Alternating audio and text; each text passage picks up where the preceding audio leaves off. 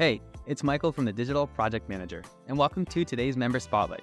We managed to string together the biggest and baddest collection of project managers who are out there creating change and challenging the paradigms that exist in projects today. This community is full of people who probably wanted to do something totally different with their lives. But while we all come from a diverse set of backgrounds, roles, and industries, we found our calling organizing the chaos that is project.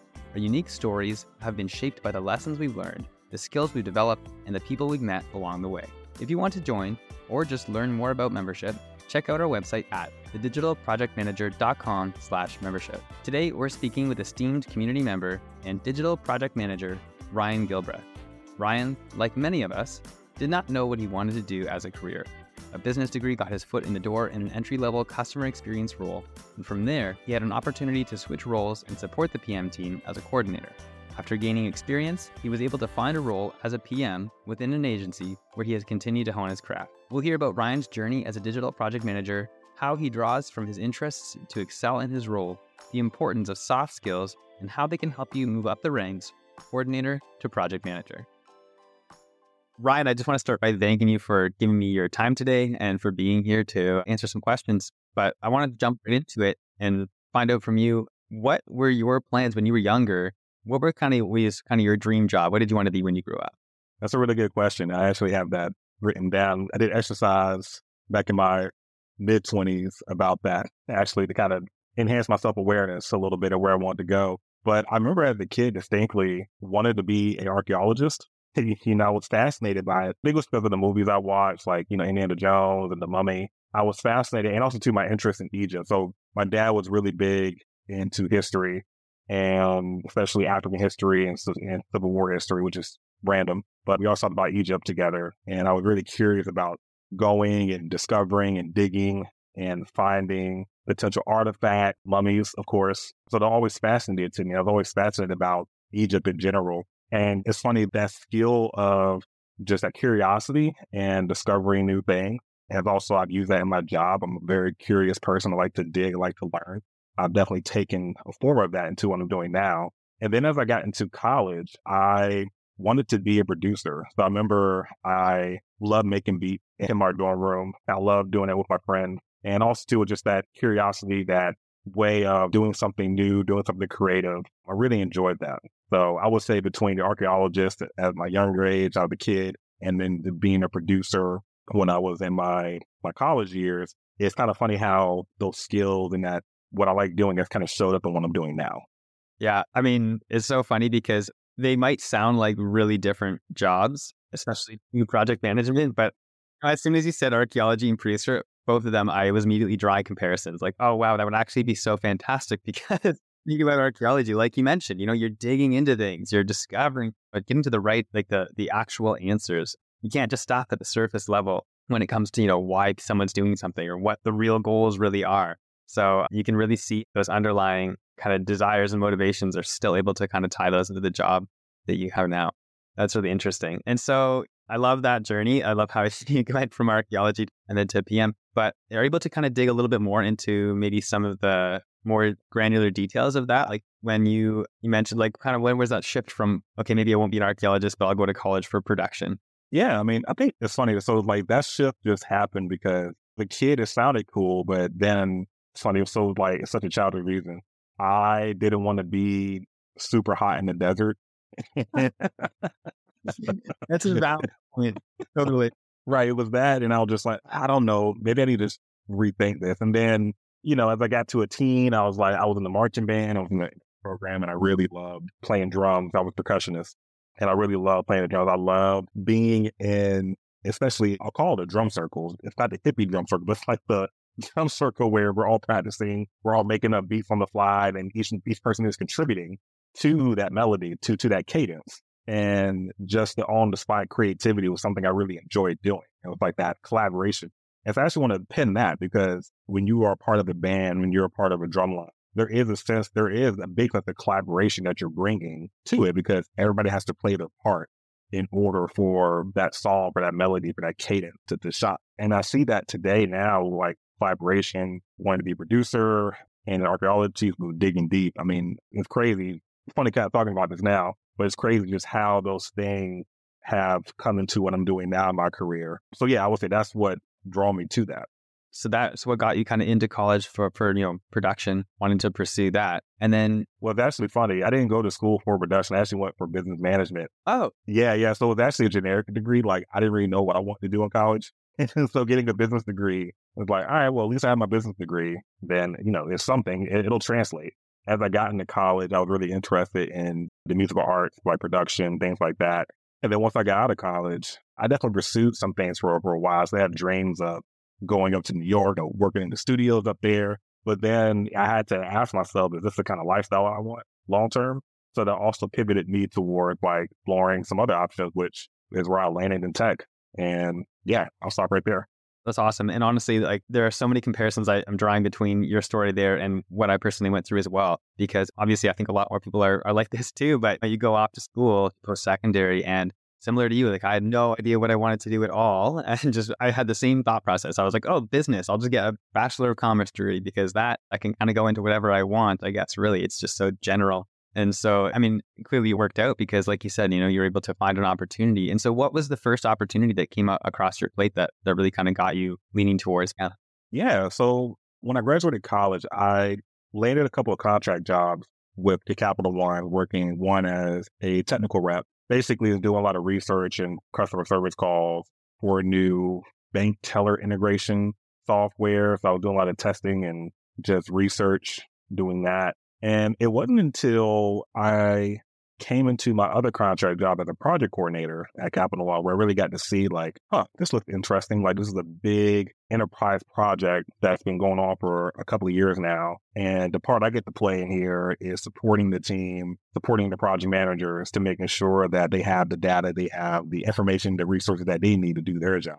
And from there, you know, that I took those skills working at Capital One and wasn't until I came into an agency role as a project manager, which later turned into a digital project manager, or I guess web project manager in like the mid 2010s, is when I started to see like, oh, this is actually pretty cool. It's actually working on website, web applications here for small businesses and just the fast pace of it, the three, six month projects, as far as that being that long, really fed into just my, okay, get in, get out. I want to get this done. Move on to the next project. While I'll learn all I can about this project and move on to the. That really intrigued me. I love how you kind of got like a little bit of a taste for it and got to kind of see how the, the PMs were working and then slowly kind of make your way toward that and, and kind of work toward that as a goal. And I think, I mean, one reason why I really like that story is just because I feel like it really highlights the fact that it's not like one of those stories where you had one goal that you knew as a kid you were working toward. So everything you did kind of was built around that. It was more like kind of playing it by ear almost and just leaning into the things that you found interesting, which I find it really uplifting and a little bit different. Yeah. But you know, I mean, I feel like that's a big part of it. It's one of those things where you come out of college, you have a goal, you have a destination, but sometimes there can be a pivot. And you take that pivot, you could find something else. You can find something else that you didn't know about yourself that you actually you're actually intrigued by. So, I mean, it's a definitely a journey. And just curious, would you say that maybe because you were more open to these like pivotal moments where you're kind of transitioning and changing, do you think that like you were maybe kind of always trying to catch up or work up to the level that other people were at? Or do you think that you were able to quickly adapt and, and didn't really have a big effect in the grand scheme of things? It's a good question. You know, there were definitely times where I did feel like I had to play catch up early on just because, you know, when you go from working as a project manager in a corporation, especially a big one like Capital One, there's a lot of procedures, standards, methodologies that you have to follow very to the T. You know, it's not a lot of flexibility sometimes, especially when I started out 2010. That's when I graduated college.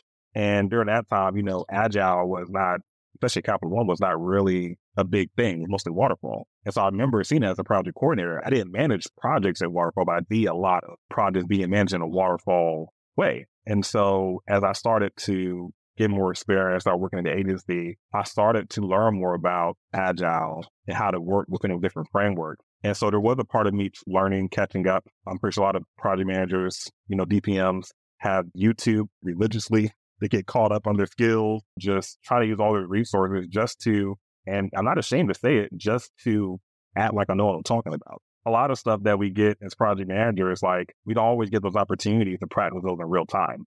We have to find an opportunity to do it and just trust that it's going to work out. But at the same time, understand that there's going to be failure attached to it. And that's okay. Like nothing wrong with failure as long as you learn from it. You can gain valuable insights and knowledge and you can take that into your next project.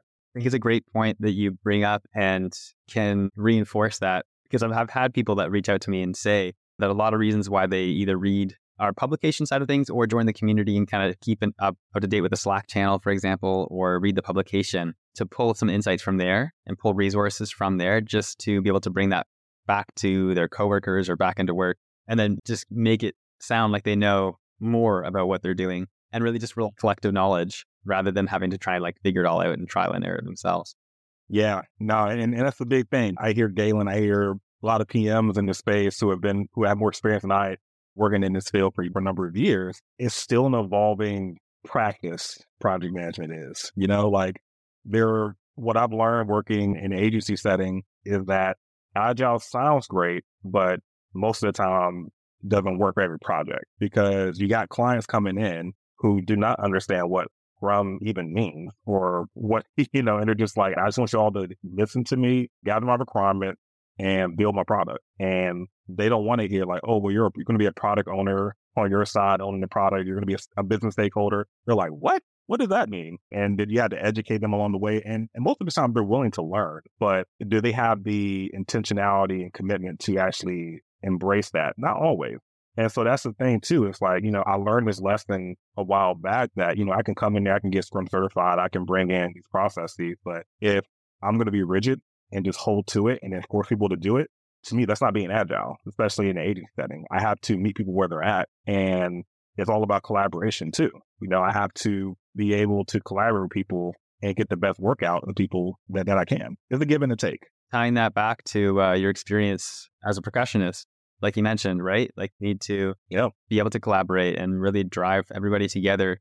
That's a good point. Yeah, that's a good point. Yeah. So we've actually talked a little bit about you know your experience before and things that kind of experience and things that you brought over from past interests. But are there anything maybe that we missed that you wanted to highlight? Areas that you were that maybe from like previous job experience or, or anything like that really gave you advantage when you were transitioning into the PM role? Yeah, a good question. And I want to talk about that too. So thanks for bringing that up. I think one of the strengths I have as a project manager for me is just my ability to help people be at ease around me and to feel vulnerable with me.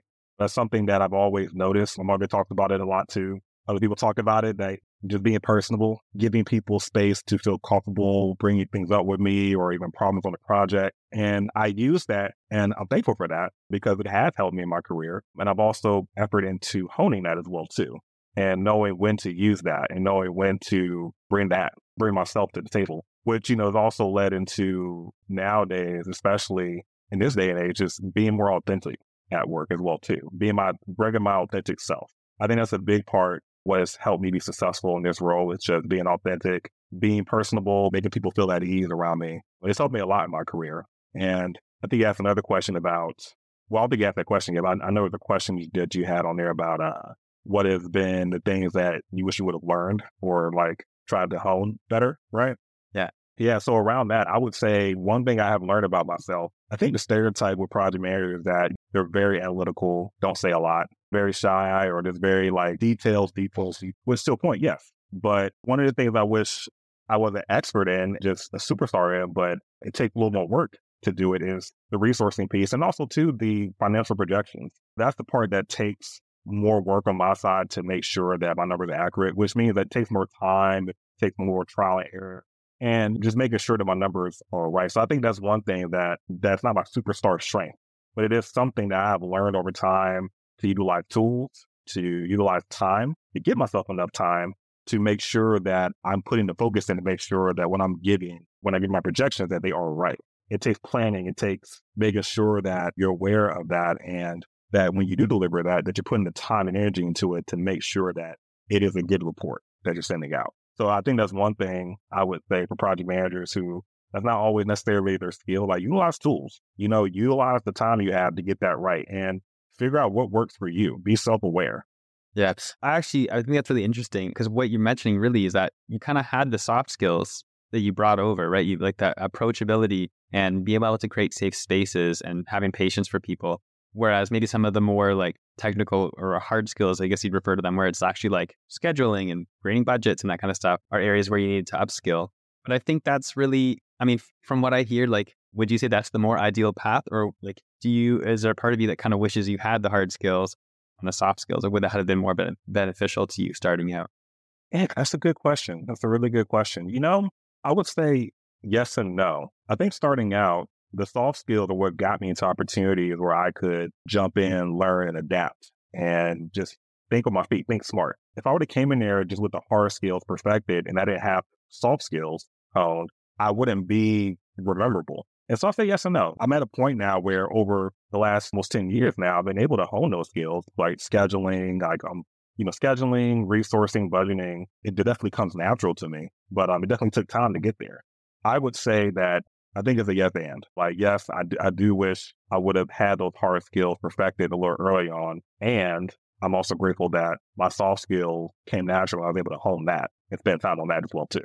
No, that's a great point. I love the way you put that. There's so much more I want to dive into. This was a great conversation. Fortunately, we're out of time. It flew by. It really did. But I just want to thank you, Ryan, for your time, for coming on today and sharing your story, sharing your experience, because I think that it's maybe I'm being biased and selfish, but really people. And I think it'll really help people hear some of the things that they need to hear, like that things take time. People don't always have it figured out from day one. And it's okay to be adaptable. It's okay to at times feel like you need to catch up because, you know, the resources are out there, whether it's community or whether it's taking a certification or just simply trial and error. You know, the resources are out there to get caught up. So it's wonderful. Thanks for sharing all that. And if I can add one more thing, that's okay. Yeah. And to your point, give yourself grace as well, too. Know that you're coming in as a DPM.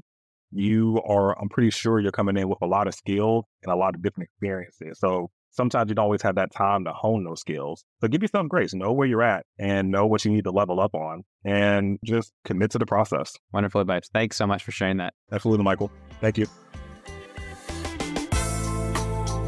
Thanks for tuning in to our member spotlight with Ryan.